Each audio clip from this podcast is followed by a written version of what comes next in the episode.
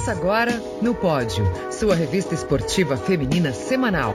Olá, queridas e queridos ouvintes! Está no ar a segunda edição da No Pódio, sua revista esportiva que hoje conta com um tema especial. Nas vozes, Nayara Bolognese. Oi, oi, meninas! Olá, galera da No Pódio. Jacqueline Venceslau. Oi, Sara. E eu, Sara Nayara.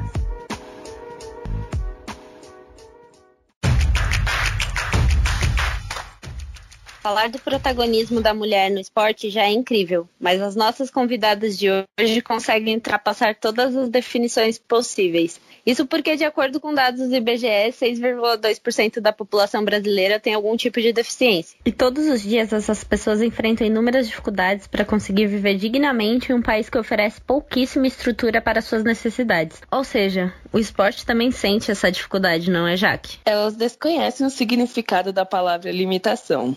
Fizeram do esporte uma maneira de se adaptar à muralha que a vida tentou colocar na frente delas. Mas com muita determinação, saltaram e realizaram sonhos grandiosos. Representação, motivação e trabalho bem feito definem o que cada uma delas demonstram. Garanto que conhecer essas histórias irá levar você a um local de reflexão. Afinal, quem ultrapassa limites tem muito a ensinar. Então, sem mais delongas, vamos matar a saudade do nosso primeiro quadro. Lugar de mulher. A sua voz é a nossa. No lugar de mulher de hoje, vamos falar com Amanda Rabelo. Ela é supervisora de marketing do Comitê Paralímpico Brasileiro e foi a responsável pelo desenvolvimento e design da linha de uniformes paralímpicos. Seja bem-vinda, Amanda. Oi, Nayara. Muito obrigada pelo convite e pela oportunidade de apresentar um pouquinho do meu trabalho, poder contribuir com vocês nesse projeto que dá visibilidade à mulher no cenário esportivo. Eu acho muito importante que pautas como essa estão ganhando cada vez mais espaço e eu me sinto muito honrada de poder fazer parte. Conta para os nossos ouvintes um pouco da sua trajetória no CPB e sobre o seu trabalho atualmente. O que você mais aprendeu nessa área? Bom, eu trabalho no comitê há seis anos e meio. Eu entrei para o marketing como designer, né? Tive uma jornada muito bacana construindo identidades visuais para os eventos paralímpicos. Eu tive a oportunidade de liderar as ações visuais do CPB para os Jogos do Rio, né, tanto com a campanha que tinha o intuito de convidar a torcida, quanto nas ações com os atletas na vila, no pré e no pós-jogos. Foi um momento realmente inesquecível e fazer parte desse time foi um orgulho muito grande. Eu, como designer, sempre tive muito interesse por questões estratégicas e acabei migrando para a área de projetos muito naturalmente e trazendo o design como ferramenta nesse processo. Hoje eu lidero o time de design, mas também me dedico a desenvolver novos novos projetos estratégicos para o CPB, como por exemplo o projeto de produtos licenciados, que é uma entrega que eu tenho muito carinho e tenho liderado todas as ações desde quando tudo era só hipóteses e oportunidades de negócio. Nosso licenciamento, ele é diferente do licenciamento tradicional praticado no mercado, né? Nossa intenção é co-criar junto a empresas parceiras produtos e serviços que impactem positivamente a vida das pessoas com deficiência e não só negociar a aplicação de uma marca. Né? A gente quer transformar a sociedade a partir de associações ações que façam sentido e que colaborem com a causa da inclusão. Então, nesse sentido, eu também tenho liderado diversas pesquisas com pessoas com deficiências para a gente identificar quais são suas necessidades e realmente dar ouvidos e principalmente dar voz para essas pessoas. Esse processo de pesquisa tem sido imensamente rico porque essa troca com os PCDs tem me ensinado muito sobre trazer a empatia como premissa no meu trabalho. Então, eu digo que além da empatia, né, porque a gente quer co-criar com eles, a gente quer envolvê-los nesse processo de forma participativa para a gente poder é, validar se os projetos que a gente está desenvolvendo realmente fazem sentido, né? Se está acessível e se efetivamente resolve um problema. Muito legal, Amanda. Essa representatividade durante todo o processo de criação é bastante importante mesmo. Mas sabemos que o movimento paralímpico vem mostrando sua força e, como comentamos aqui anteriormente, você teve a missão de desenvolver a linha de uniforme. De onde surgiu essa inspiração e como foi para você essa oportunidade? Felizmente, o movimento paralímpico vem ganhando espaço e eu acho que, além dos resultados incríveis que os atletas trazem e a crescente visibilidade que a mídia tem dado pra gente, essa busca da, da sociedade né, pela diversidade, pela inclusão e por um mundo mais igualitário contribuiu muito. Bom, sobre a construção dos uniformes, esse projeto foi realmente uma missão e um desafio enorme e eu tenho muito orgulho mesmo de ter liderado ele do início ao fim. A oportunidade desse trabalho surgiu em 2017, quando o CPB buscava uma solução para atender as demandas de uniforme esportivo para os atletas de alto rendimento e eu recebi o desafio de desenvolver pela primeira vez uma linha de uniformes totalmente produzido pela entidade. O cenário na época era muito claro. Nenhuma marca de roupa esportiva tinha condições de atender atender a todas as especificidades né, das diversas deficiências e a gente tinha ali então uma grande oportunidade de desenvolver algo único e personalizado. O primeiro passo foi inserir o usuário no processo, escutá-los, entendê-los, entender como que os, as pessoas com deficiência, os atletas de alta performance, como que eles gostariam que fossem os seus uniformes. Os atletas queriam um uniforme que desse orgulho de vestir, né, e que se adaptasse às suas necessidades como PCD. Por outro lado, a área técnica demandava por peças que tivessem modelagem e tecidos que impulsionassem o rendimento dos atletas. Então não caberiam, por exemplo, velcros e elásticos enormes porque atrapalharia a performance. Então, depois de entrevistar todos os stakeholders envolvidos e pensando em solucionar as questões técnicas, nós montamos um time com especialistas em design, licitação, modelagem, tecnologia têxtil e um grupo de, de PCDs, né, de atletas e equipe técnica para validar cada etapa e cada uma dessas peças. Para atender a todos, né, a gente projetou peças que fossem feitas para pessoas com ou sem deficiência. Então, para isso, os uniformes contaram com detalhes que fizeram toda a diferença. Um exemplo é que todos os casacos e as calças é, têm zíper para facilitar o manuseio na hora de vestir. Né? Pessoas que têm mobilidade reduzida ou amputado de membro inferior têm uma dificuldade, né, em, na vestimenta. Então, esse zíper ele ajuda e todas as calças na parte de baixo têm esse zíper e todos os casacos também têm zíper. A gente optou também por não usar botões, né? são pouquíssimas peças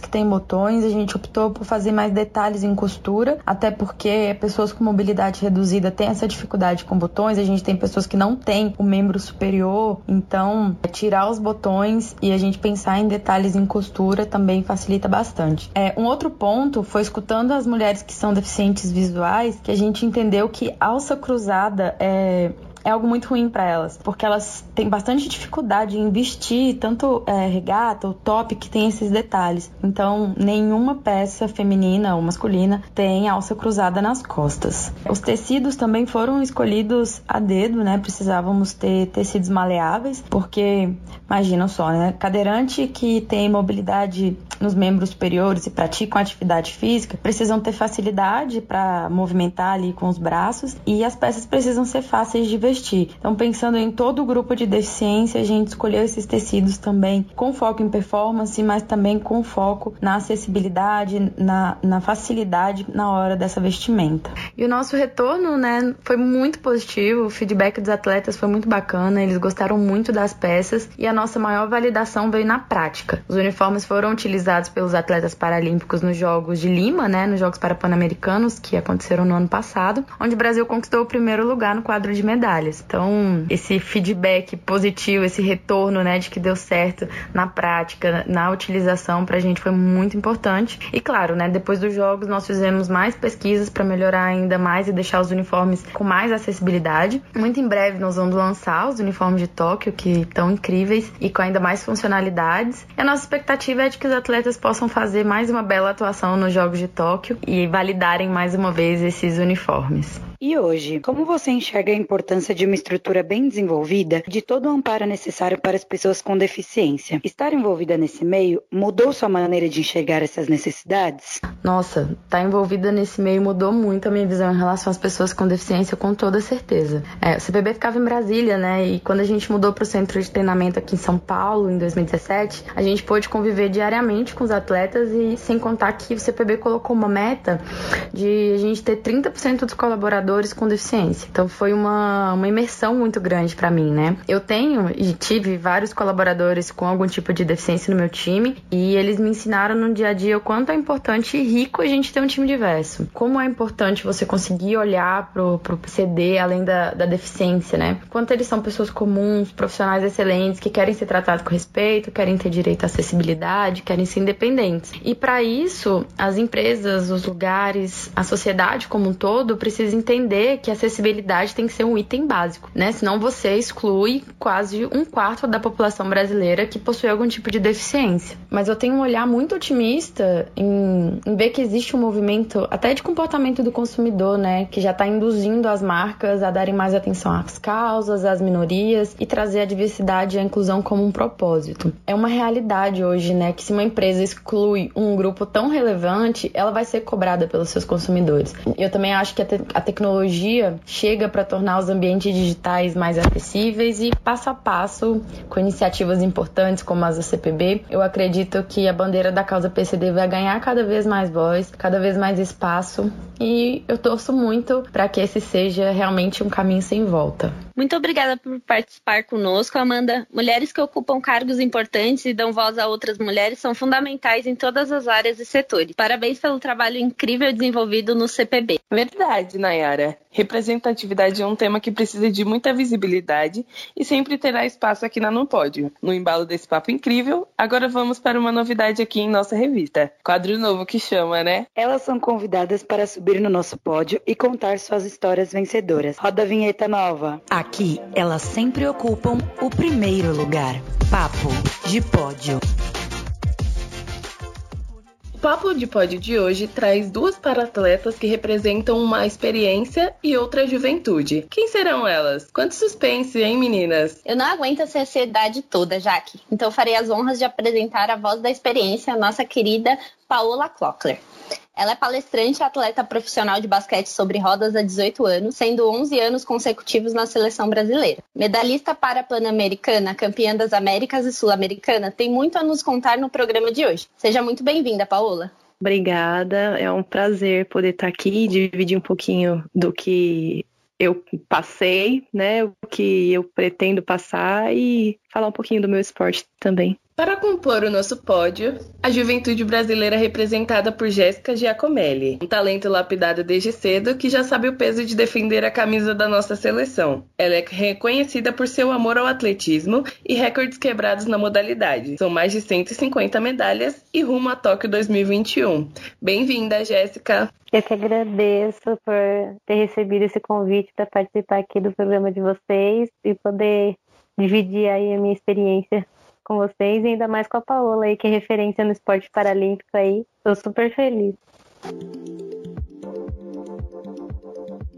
Bom, é um grande prazer receber duas atletas tão talentosas, donas de tantos recordes e histórias de vida incríveis. Muito obrigada por compartilharem esse momento conosco, meninas. Então, entrando já no nosso papo de pódio, gostaria de começar com o tema Jogos Paralímpicos Tóquio 2021. Paola, você já tem uma experiência de duas Paralimpíadas, Londres 2012 e Rio 2016. E a Jéssica, que já estava vindo de uma temporada muito forte, focada na sua primeira participação. Por conta da pandemia, os treinos foram afetados, os patrocínios mudaram, tivemos o recebimento da notícia do adiamento, tudo isso mudou bastante o calendário e as competições. Como foi para vocês lidar com essa situação tão incomum e adaptar os treinos em casa? E qual a expectativa para as competições em 2021 com esse novo normal? Bom, a pandemia ela veio realmente para abalar né, um, um, pouquinho as nossas estruturas, tudo que a gente já estava programado, tudo que a gente já tinha na cabeça, questão de treinamentos e tudo mais. Por conta da pandemia, eu estou treinando em casa. Então eu intensifiquei os meus treinamentos em casa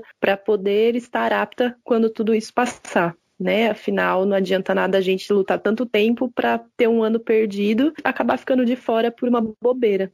Então eu acabei intensificando os treinamentos, principalmente em relação à academia, montei uma tabela de basquete improvisada, chamei uma amiga para treinar, montei fases de treinamento dentro de casa para poder me manter, não, não engordar, não sair do meu padrão, tentar manter o máximo o meu padrão de treinamento. Eu já vim de duas Paralimpíadas, minha primeira Paralimpíada foi em, em Londres, teria, que seria o ápice da minha vida chegar a uma Paralimpíada e eu, eu achei que meu êxtase como atleta chegar a, a Londres. E aí quando eu cheguei na Rio 2016, uma Paralimpíada no Brasil, com todas aquelas pessoas que eu amava assistindo, torcendo, olhar, primeiro, primeiro jogo, olhar e ver a arquibancada completamente lotada, eu entendi que realmente aquele momento era o êxtase da minha vida como atleta. E agora, tentando, né, esperando ver como é que vai ficar, porque com toda essa situação da pandemia, nós não conseguimos a vaga na, em Lima, o, basquete, o basquete, tanto feminino quanto masculino, precisava ter conquistado a vaga em Lima e a gente acabou não conquistando. Vim com, a, vim com a medalha, mas ainda disputar com o Canadá e Estados Unidos ainda é um processo complicado para o Brasil, tanto masculino quanto feminino. Mas nós estamos esperando ver essa questão da pandemia, acabou mudando tudo que a gente tinha planejado, tudo que a gente sabia que poderia acontecer. Então a gente está esperando realmente isso passar para a gente ter uma noção real do que vai acontecer para Tóquio. Legal. E você, Jéssica, como ficaram aí os preparativos, os treinos? É, quando o isolamento começou, eu tinha acabado de, de ser convocada para o Open Internacional para compor a equipe de revezamento e aí estávamos em fase de treinamento, adaptação, né? Quando eles pediram para que cada um retornasse para sua casa para poder fazer o isolamento em casa. E aí desde o dia 18 de março eu tô sem sair para nada. Tô treinando de manhã, fazendo a parte de fortalecimento e a cadeira eu faço na parte da tarde. A gente tem uma planilha, né, bem específica. A minha treinadora ela trabalha bastante é, em cima disso, tanto na parte de força, potência, tudo que seja específico na, na cadeira para que a gente não perca rendimento, né? Nesse momento eu não posso perder rendimento, até porque a gente não sabe quando as competições vão voltar, mas a gente espera que quando elas voltem eu esteja pronta, né? É, também não temos é, ideia se haverá ou não competição ainda esse ano. Queríamos ir para fora também competir, mas tem alguns países que não estão aceitando o Brasil, né, por conta da contaminação. Então a gente também não pode se inscrever em, em provas internacionais. E aí a gente fica nesse aguardo, né, para ver o que vai ser decidido, se sai a vacina ou não, ou se as provas voltam a acontecer, para que a gente possa ir atrás do índice para disputar as provas em Tóquio, né? Sabe, sabemos que a mulher no esporte sempre precisa vencer uma barreira a mais. Tenho certeza que com vocês não foi diferente. Paola, você representa a força feminina na seleção masculina como titular. Conta pra gente como foi chegar nessa posição e como funcionam os jogos mistos. É, em relação à seleção, eu disputo pela seleção feminina. Em relação a clube, eu disputo tanto pelo masculino quanto por uma equipe feminina. A mulher por nós termos, pouco, termos poucas mulheres no Brasil, isso lá fora também, é, a mulher ela tem direito a jogar em campeonatos masculinos. Isso para que a gente possa estar apta a, jogar. Como é um esporte coletivo, precisamos de 12 atletas e nós não conseguimos geralmente montar equipes com 12 atletas. Então a gente pode participar de qualquer competição, seja ela paulista, brasileiro, com masculino. Eu, particularmente, é uma das minhas paixões é jogar com masculino, porque é, um, é realmente uma sensação de que eu posso, né? Eu estar entre, entre os meninos, eu ser titular em praticamente todas as equipes masculinas em que eu disputei, me mostra que realmente é, meu trabalho foi, foi bem feito e aquilo que eu faço tem uma motivação e tem um, um porquê. É, uma, é a força feminina dentro do basquete masculino, com toda certeza. Temos outras meninas que também praticam, são poucas, mas grande parte das meninas que estão na seleção brasileira hoje são atletas, estão interagindo dentro do, do esporte masculino. Incrível, Paola. Admirável demais. E que fique o exemplo, né, para mais mulheres. E Jéssica, você entrou no esporte muito nova, aos 13 anos. Quais foram as suas referências de mulheres, inspirações que fizeram você seguir nesse caminho do esporte? E hoje você consegue se ver como um exemplo para as novas atletas que estão começando, essa nova geração que está por vir? Quando eu iniciei, eu já tive contato com a Aline, que inclusive é a minha parceira de treino aí, a Aline Rocha, e ela e o esposo dela, Fernando, eles me deram totalmente o suporte, né? É, a Aline, ela já foi recordista da maratona, de algumas provas da pista. Desde o início, quando eu comecei, ela sempre me emprestou o equipamento dela até que eu pudesse ter condições, né, para comprar meu próprio equipamento. Aliás, fui viajar junto com eles para ir buscar. Assim, ela é minha inspiração, é, tanto na minha amizade com ela, né, quanto nas parcerias de treino.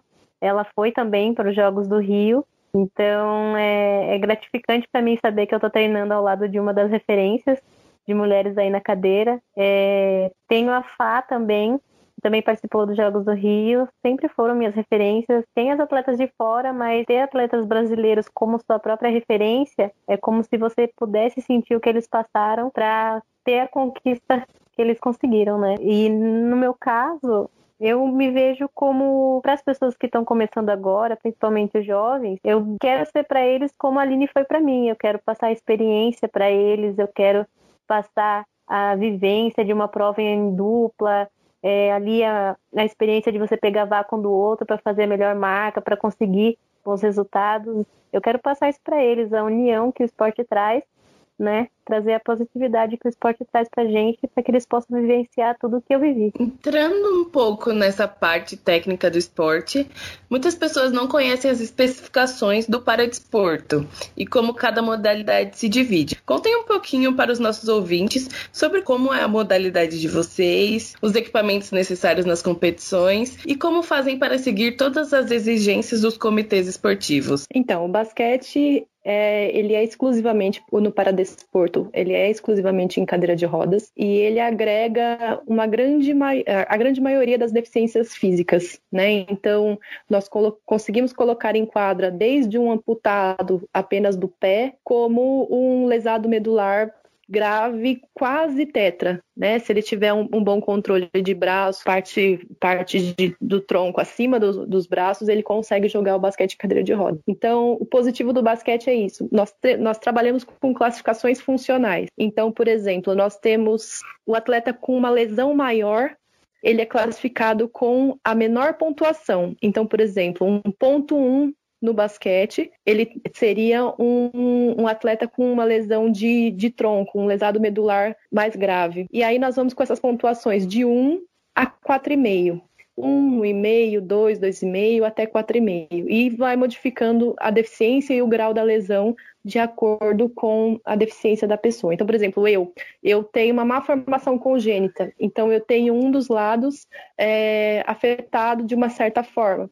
Então, eu sou 3,5 dentro do basquete. Juntando os cinco atletas que nós temos dentro, dentro de quadro, nós precisamos atingir 14 pontos ou menos. Isso faz com que todos possam jogar ao invés de nós termos apenas amputados disputando o esporte. Seria muito fácil colocar cinco amputados dentro de quadra e ter um monte de gente alta dentro de quadra e com fácil mobilidade. Não, o basquete ele é totalmente interativo. Então, para eu conseguir colocar um 4,5, eu preciso colocar um ponto 1. Isso faz com que automaticamente eu tenho os dois níveis de lesão jogando juntos dentro de quadra e automaticamente um precisa do outro. As cadeiras, elas também são cadeiras específicas, elas são completamente diferentes das cadeiras de, de rua. Então, por exemplo, a roda das cadeiras é mais aberta, as, as nós temos duas rodinhas atrás da cadeira que impede que o atleta caia. O correto é que cada atleta tenha a sua própria cadeira, feita especificamente para a sua deficiência e para o jeito que, que gosta de jogar. Então, por exemplo,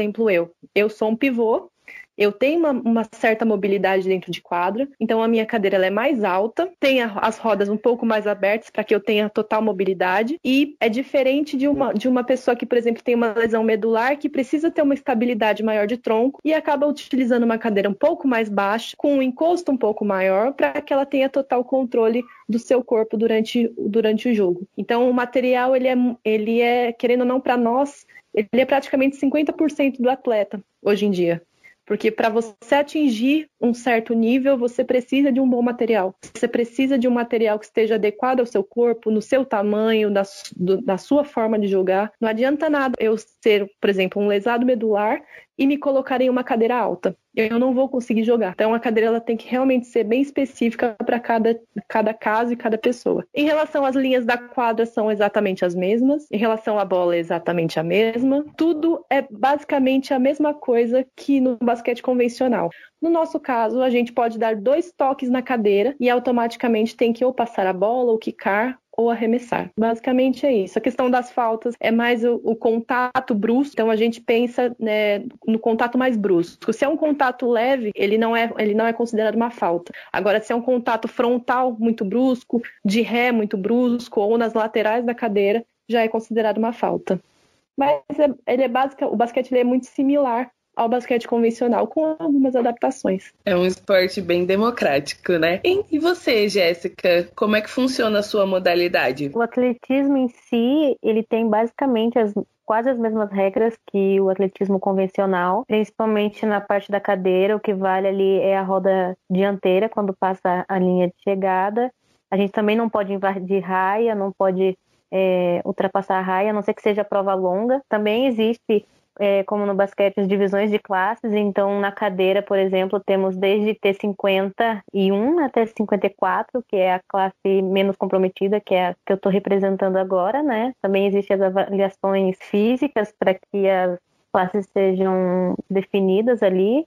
é praticamente a mesma coisa. Assim, o atleta ele sempre tem que passar pela classificação funcional para que ele seja para que seja definido qual classe ele vai poder competir. Em questão do equipamento, é também é, praticamente a mesma coisa que, que a Paula falou. Tem que ser um equipamento totalmente específico, tem que ser das minhas medidas. Quando eu comecei, eu não tinha é, o equipamento das minhas medidas, isso me comprometeu bastante. E aí, quando peguei o equipamento feito para mim, foi como se eu tivesse subido uns 5, 6 degraus aí, porque o equipamento ele conta bastante. É 50% do corpo do atleta. O atleta, conforme ele conhece seu equipamento, ele conhece seu rendimento e aí ele vai para frente. E é, é, basicamente isso. Quase as mesmas regras para os atletas do, do basquete é, é para o atletismo também. Pegando o gancho do que a Jéssica falou da questão do equipamento, e como vocês conseguiram, né, essa questão de cada uma ter o seu próprio equipamento? A gente sabe hoje que o patrocínio no esporte é, é bem difícil, que o atleta tem que correr atrás, tem que se desdobrar ao, ao máximo para conseguir. Então, como que funcionou para vocês é, essa questão de patrocínio, de ajuda, de conquistar o equipamento correto? Bom, no meu caso, eu, graças a Deus, eu tenho o patrocínio da Jumper Que é uma empresa que produz cadeiras de rodas. Então, eles me patrocinam em relação a toda a minha parte de material. E eu sou patrocinada também pela marca das rodas que eu utilizo para o basquete. Mas sempre foi uma briga muito grande, porque a gente sempre precisou é, dependeu muito, no caso do basquete, a gente acaba dependendo muito da instituição. São raras as empresas que patrocinam, é, dentro de um esporte coletivo, que patrocinam atletas individualmente. Então, o meu caso foi realmente uma, uma situação onde eu, onde eu fui atrás, onde eu conversei com a empresa, eu, eu expliquei toda a situação, coloquei toda a situação para eles. A gente estava de cara com a, com a Paralimpíada. Na época, a instituição pediu minha cadeira de volta e eu não tinha cadeira para ir para a Paralimpíada. E aí eles, eles olharam para mim e falaram: "Não, Paula, eu vou, a gente vai dar um jeito". E eles fizeram a minha cadeira em uma semana para que eu pudesse ir para a primeira fase de treinamento que teria para em relação à Paralimpíada, porque se, eu, se eles não tivessem me feito isso, provavelmente eu estaria fora da Paralimpíada do Rio 2016. Então, eles chegaram numa boa hora, eles entenderam a minha situação, mas é muito complicado para o atleta em si conseguir esse tipo, esse tipo de apoio ainda falta muito, ainda falta muito entendimento do que é o material para a gente. Nós não estamos pedindo, não é, uma, não é um sapato, é, é, completamente diferente. Nós estamos falando, estamos falando de um material caríssimo. Acredito que a Jéssica deve passar a mesma situação. A, o material que a gente utiliza seja para uso diário, seja para o esporte, é um material muito caro. Então é muito difícil da gente conseguir esse material de alguma outra forma que não seja um patrocínio ou muitas vezes a gente juntando, fazendo vaquinha. Eu tenho muitos amigos que compraram as próprias cadeiras dentro do, dentro do, do basquete. No meu caso, eu sou mulher, eu jogo por duas equipes diferentes além da seleção. Então eu preciso ter meu próprio material e eu não posso depender somente do clube. Se o meu clube, por exemplo, não é o mesmo clube que eu disputo feminino, eles muitas vezes eles podem me negar a, a liberação da cadeira. A cadeira é do clube, a cadeira não é do atleta. Hoje eu tenho muito mais liberdade de ir e vir de jogar por onde eu quiser, quando eu quiser e da maneira que eu quiser. Só que foi complicado até chegar esse momento. É, quando eu comecei, é, na verdade a gente não a gente não tinha nada de experiência com esporte paralímpico, na verdade. Eu comecei através do, dos jogos escolares e quando eu fui fazer a minha, minha classificação funcional, que o classificador perguntou onde estava minha cadeira de corrida. e aí eu tive que falar para ele, eu não sabia que tinha que trazer uma cadeira para correr. fui de muleta e tudo para competir. E ele me emprestou uma cadeira de basquete.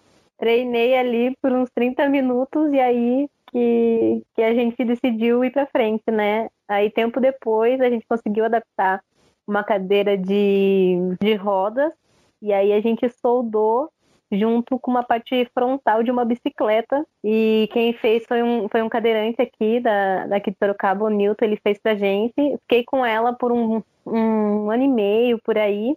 Aí, tempo depois, a secretaria daqui de Tapetininga fez a doação de uma, mas ela chegou nas medidas erradas, então eu fiquei com ela também por um bom tempo. Só que aí começou a impossibilitar de eu ter ganhos, é, ter resultados, né? para continuar evoluindo. E aí a Aline me emprestou a cadeira dela. Porque ela tinha comprado uma nova e aí a outra ela resolveu emprestar o quadro para mim. Fiquei também por um ano e meio quando a gente decidiu organizar uma corrida aqui na minha cidade para levantar o dinheiro para ir buscar a cadeira. Então, muita gente se inscreveu e a gente que se inscrevia e comprava quatro, cinco inscrições só para ajudar. E aí, com o dinheiro da prova daqui, a gente foi buscar e aí eu ia participar até de uma meia maratona lá no Japão só para ir buscar a cadeira. E agora vai fazer dois anos e meio que eu estou com ela. E é graças a ela, né, e as pessoas que me ajudaram que eu estou tendo os resultados de hoje. Mas é uma cadeira totalmente feita para mim. Se alguém quiser entrar, não entra, porque ela é muito justa, muito justa. Ela é totalmente, ela atende somente as minhas necessidades. Então, se alguém não tiver o mesmo corpinho que o meu, não entra. Ser atleta no Brasil hoje é como você ter ali um patrocínio, né? Se a sua família está ali sendo o seu patrocínio, tem o seu treinador, né? Muitas vezes o clube não tem condições de ajudar, ou muitas vezes também não quer, né? Então a gente tem que correr muito atrás e é graças a eles que a gente consegue ter esses equipamentos. Incrível, incrível. Quem assiste de fora o esporte não faz ideia do que vocês passam, né, dentro essa conquista aí diária. É, mudando de assunto um pouquinho, as lives e as redes sociais foram grandes aliadas nesses últimos meses na divulgação do Paradesporto e na continuação de todo um trabalho que já, já tinha vindo sendo feito pelo Comitê Paralímpico Brasileiro e por vocês atletas. Como vocês lidam com essa visibilidade nas redes sociais? E hoje a internet acaba sendo um meio essencial para poder impulsionar o trabalho de vocês, divulgar as competições. É legal essa interação com o público. Como cada uma trabalha essa parte de internet, de divulgação, Instagram e tudo mais? Eu sempre tive é, as redes sociais, mas assim, nunca cheguei a pegar muito firme para mexer, era mais para ter contato assim com os amigos de fora, que eu ia fazendo amizade, com o pessoal da minha família também, que alguns são distantes. E aí, quando começou o isolamento, aí o CPB ele é, incentivou bastante para que a gente postasse, entrasse em contato com eles, né? E aí foi crescendo, e aí eu comecei a ter contato mais com o pessoal do meu, do meu Instagram, ultimamente é, é a única rede que eu estou usando. A gente tem que usar é, as redes sociais, principalmente nós que somos atletas paralímpicos, para mostrar para as pessoas que o esporte paralímpico, independente da pandemia ou não, ele ainda continua vivo, né? É, aliás, querendo ou não, os Jogos Paralímpicos eles vão acontecer em 2021, né? Foram adiados, mas o movimento paralímpico não não morreu, ele está vivo e ainda continua trabalhando aqui na pandemia, né? Então eu tento usar da melhor forma possível para mostrar para as pessoas que a gente tá, segue treinando, a gente ainda quer a vaga, é, e é isso. Eu comecei realmente a trabalhar o meu Instagram mais ou menos um ano antes da Rio 2016. Eu parei para ver realmente a, a, minha questão como atleta, o que, que eu, eu queria, o que, que eu precisava, o que, o que, que eu poderia, aonde eu poderia chegar e, e como eu poderia fazer isso, né?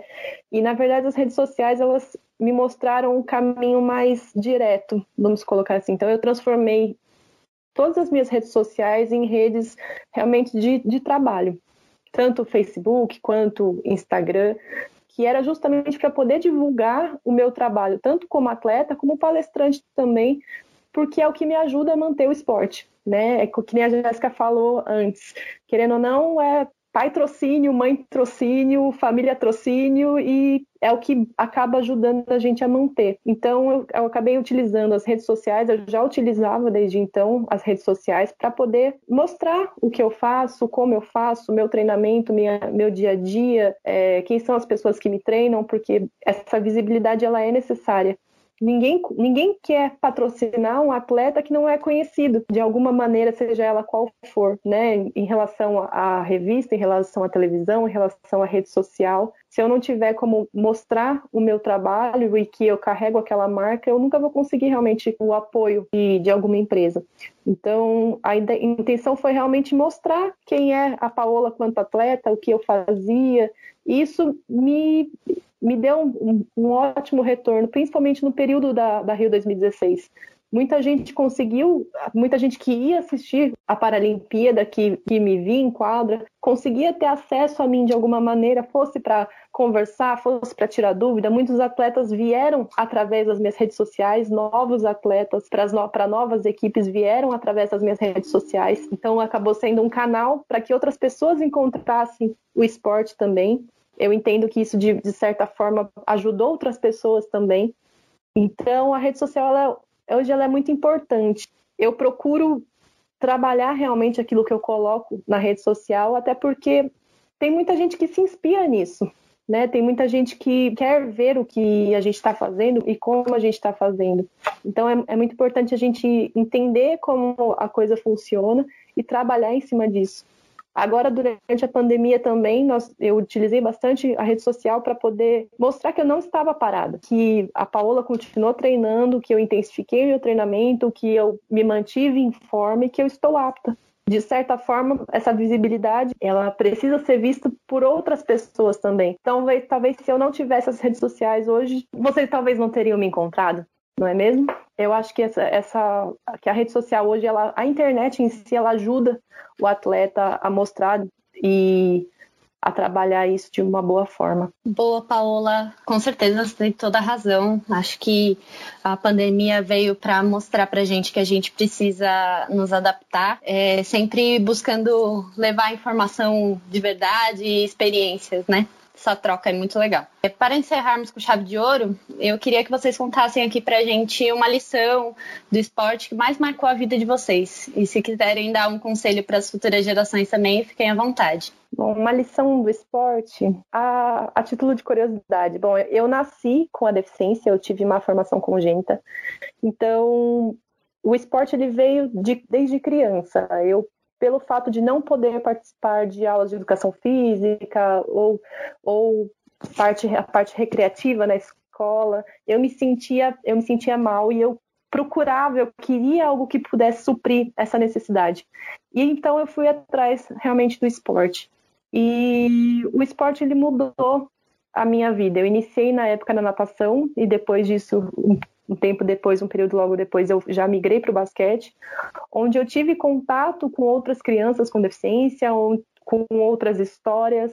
Eu entendi que eu, eu não era a única a ter, a ter uma dificuldade, que eu não era a única a passar por aquilo, que tinha mais gente passando por mais coisas, às vezes muito mais coisas do que eu. O esporte, ele, ele me trouxe uma segurança de vida e o entendimento da minha vida de uma forma completamente diferente.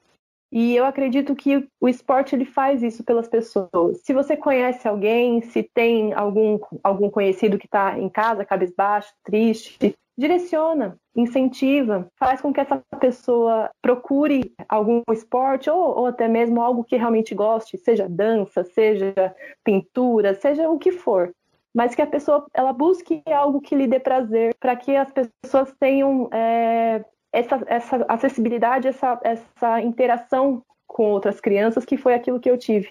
Não somente com crianças deficientes, mas com outras crianças para ter entendimento de outras coisas, né? De, de outra de uma outra vida além daquela minha, daquele meu mundinho. Se a pessoa é você que está em casa, que está triste, que está chateado, que está achando que a vida acabou porque ficou deficiente, não acabou.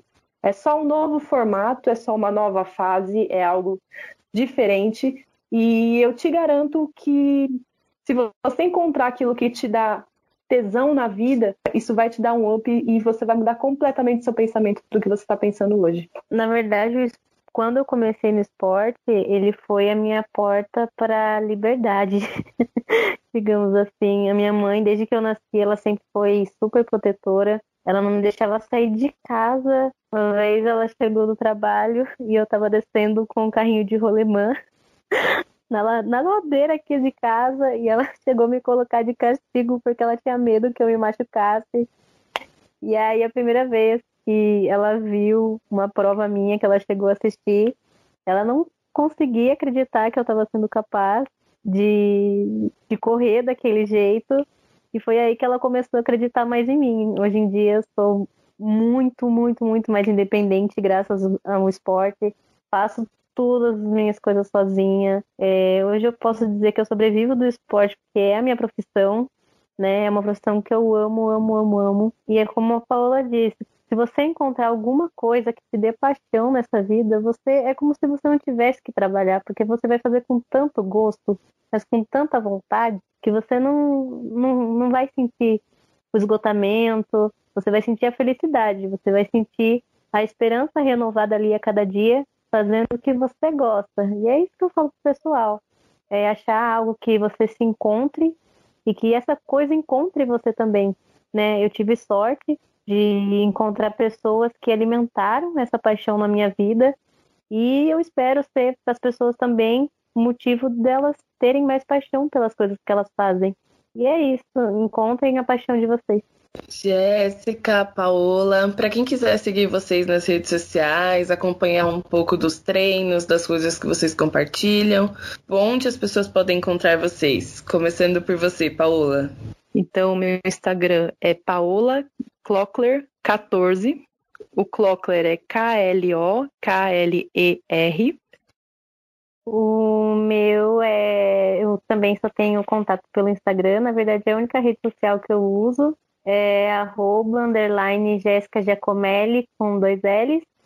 E aí, galera, seguiram? Aproveite também para seguir a gente, arroba Revista no Pod, nas redes sociais. Ficar ligadinho em muito conteúdo esportivo de qualidade. Eu acredito que hoje a No Pod deixa uma lição valiosa para cada pessoa que nos ouve. Digo isso a começar por mim mesma. Nós saímos ganhando com ouro no peito de saber que somos representadas por mulheres tão fortes e dedicadas. Mais uma vez agradecemos e nos despedimos desse papo de pódio incrível com a Paola Clocker e a Jéssica Giacomelli. Então é isso, meninas. Vamos seguindo que tem muito mais preparado para hoje.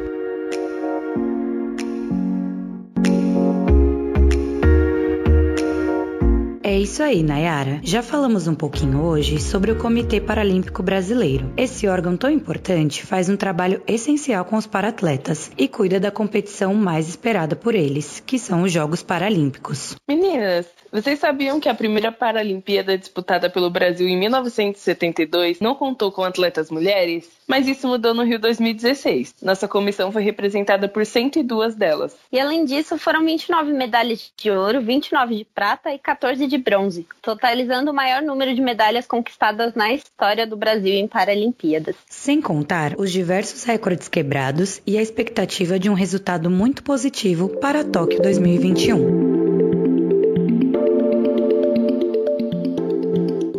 Acompanha nas redes sociais sabe que toda semana lançamos uma dica cultural sobre esporte. Seja um filme, um livro, documentário ou até uma live, na No Pod você fica ligado em um conteúdo diferente e interessante toda semana. No embalo do nosso tema, a dica de hoje é o documentário da Netflix Pódio para Todos. Dos escombros da Segunda Guerra ao terceiro maior evento do planeta, ele traz a narrativa dos Jogos Paralímpicos de uma perspectiva incrível. Vale ressaltar que o mês de setembro é marcado por dias muito representativos e muito importantes também. O Nacional de Luta das Pessoas com Deficiência e o Dia do Atleta Paralímpico. Não só as mulheres, mas todos os atletas paradesportivos merecem seu espaço e condições adequadas para desenvolverem sua trajetória. Não é mesmo, meninas? Verdade, Sara. Com certeza, Sara. Estamos encerrando a segunda edição da No Pódio, com produção, narração e edição de Nayara Bolognese, Jacqueline Venceslau e Sara Nayara. Agradecemos a audiência e as nossas convidadas incríveis de hoje, mulheres merecedoras de estarem em primeiro lugar no pódio. Voltamos no próximo